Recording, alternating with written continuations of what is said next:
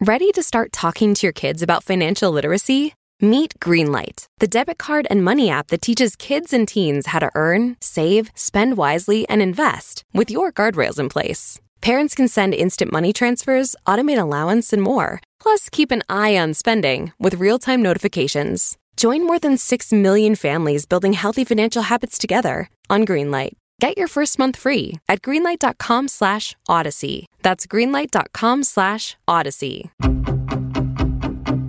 Coming up. Federal investigators say that she faked this, that this was not a kidnapping, that she willfully went with an ex boyfriend and made up a story. For Vault Studios, I'm Will Johnson. You're listening to The Daily Crime.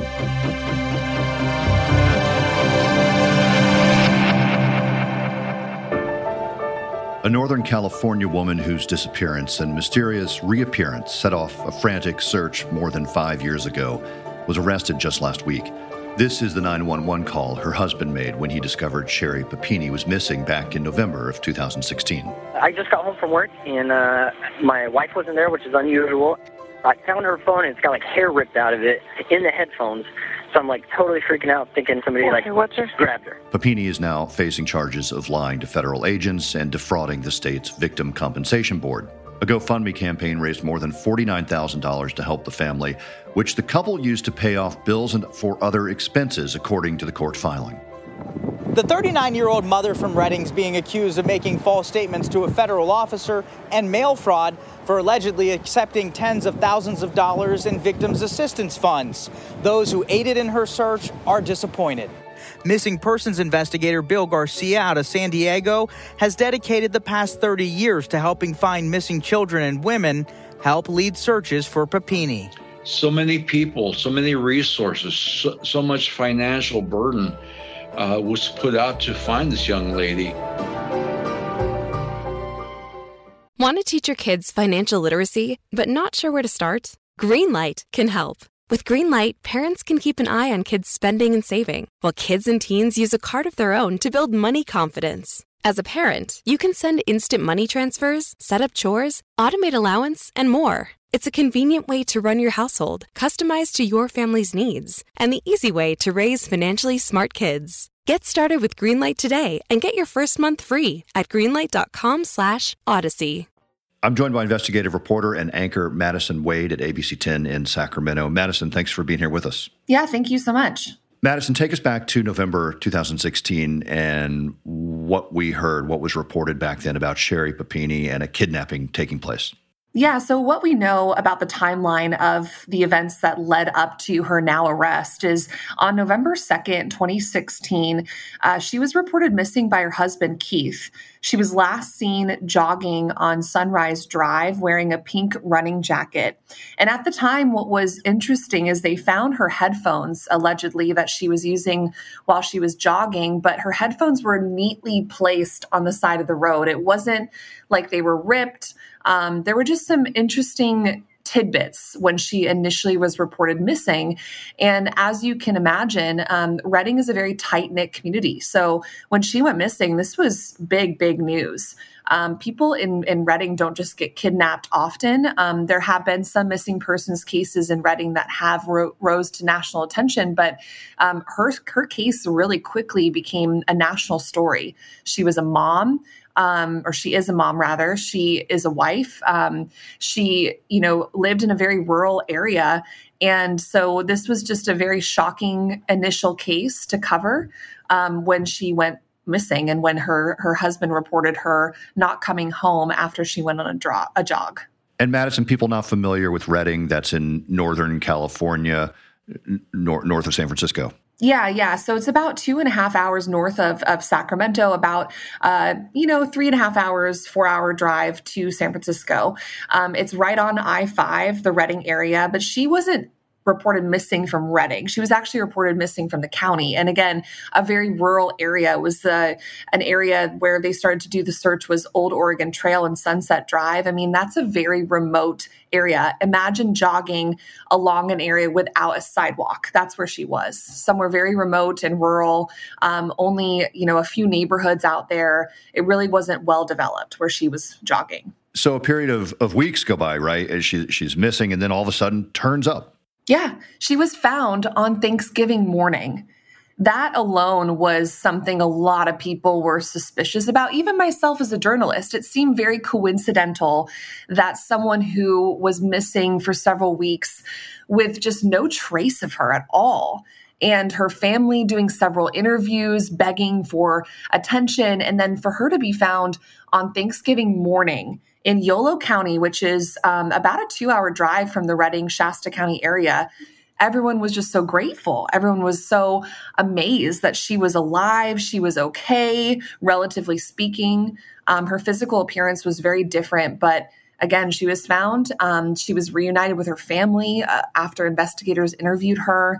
And then an even bigger twist in this story started to reveal itself. And, and we'll get to that. Uh, her, you mentioned her appearance, and I mean, her hair had been cut short, right? And she had scratches and bruises and things like that, right? Yeah, she was. So, according to uh, Sheriff Tom Bosenko at the time with the Shasta County Sheriff's Office, uh, she was found on the side of I 5 um, at the intersection of Country Road 17 and I 5 in Yolo County. Again, very rural. There is literally nothing around there um, besides farmland. And a, a, deputy was actually the one who came across her. She was bound with restraints, according to investigators. She had a message branded on her um, and that message, we don't know really what it said.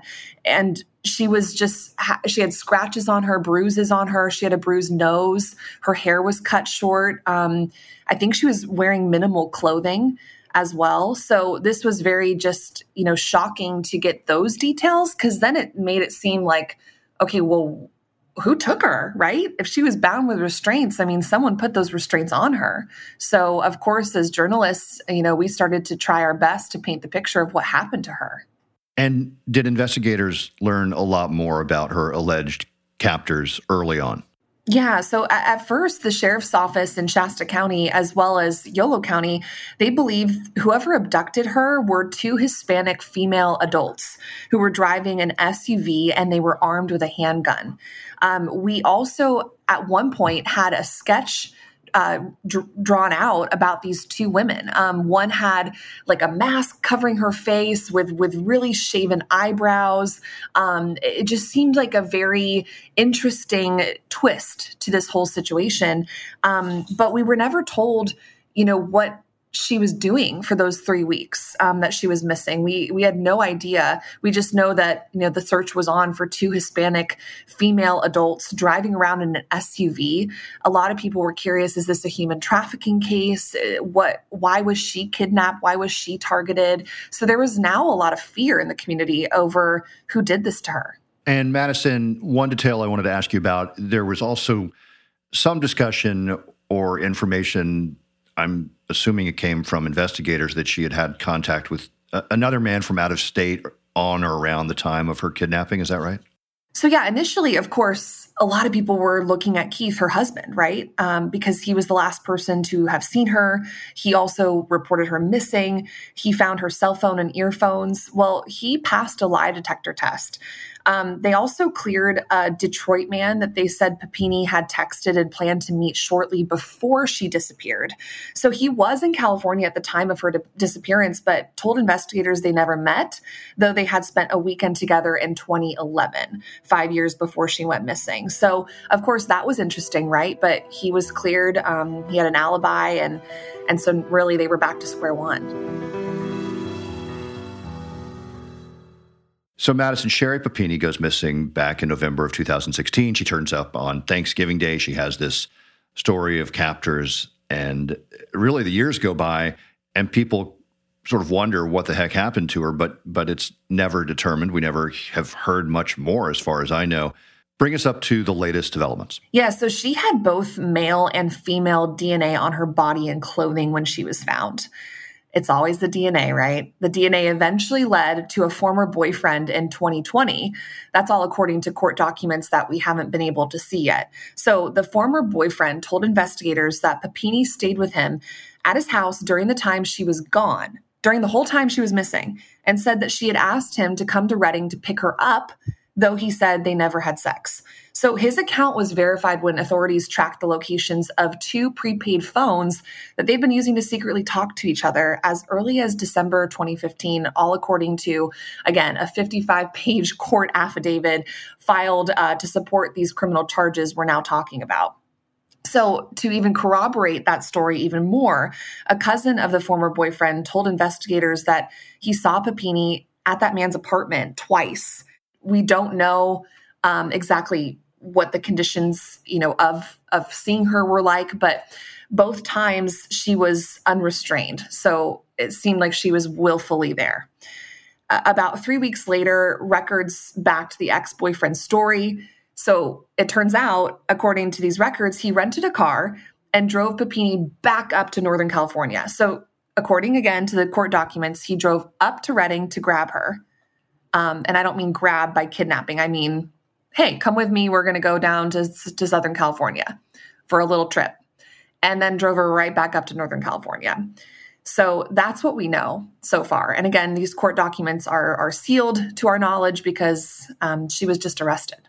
And her family has actually released a statement. Can you tell us about that? Um, so, yeah, the family has released a statement to ABC News. They say, we love Sherri. We are appalled by the way in which law enforcement ambushed her this afternoon in a dramatic and unnecessary manner in front of her children. If requested, Sherri would have fully complied and come to the police station, as she has done multiple times before, where this could have been handled in a more appropriate way. Sherri and Keith have cooperated with law enforcement's requests despite repeated attempts to unnecessarily pit them against each other, empty threats to publicly embarrass them, and other conduct that was less than professional. We're confused by several aspects of the charges and hope to get clarification in the coming days if these charges hold up. Uh, uh, I mean, it, it, it seems that it, a, a lot of time was wasted.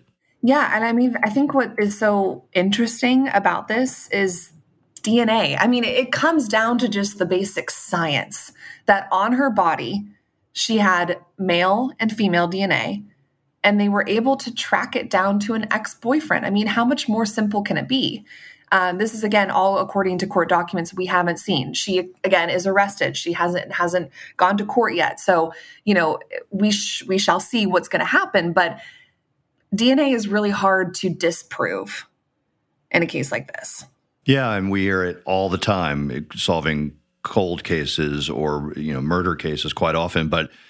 I don't know if we've heard something quite like this one. Yeah, exactly. And I also want to pull up, you know, a statement from the sheriff from Shasta County because I think that alone also just just goes to show that this took a lot of time and research um, and and just something that you know the sheriff's office dedicated so much time to and then you add in the amount of money that was poured into a search like this and an investigation like this and again we're talking now because federal investigators say that she faked this that this was not a kidnapping that she willfully went with an ex boyfriend and made up a story. And that's all according to the FBI, federal investigators. But um, what's really interesting to me is, is the sheriff's office releasing a statement saying how much this exemplifies the FBI's commitment to making sure that they are examining all the facts and seeking the truth no matter how long this process takes. She went missing in 2016. We're here in 2022, and now she's facing charges. Um, and it's just a very fascinating turn of events for something like this caliber. This case really captured so much attention across the country. All right, Madison Wade, we'll see how this progresses through the legal system. Madison Wade at ABC 10 in Sacramento. Thanks again for being here with us. We appreciate it. Thank you. I appreciate you. Thanks for listening to The Daily Crime. Be sure to check out our weekly show, True Crime Chronicles, available wherever you listen to podcasts. For Vault Studios, I'm Will Johnson.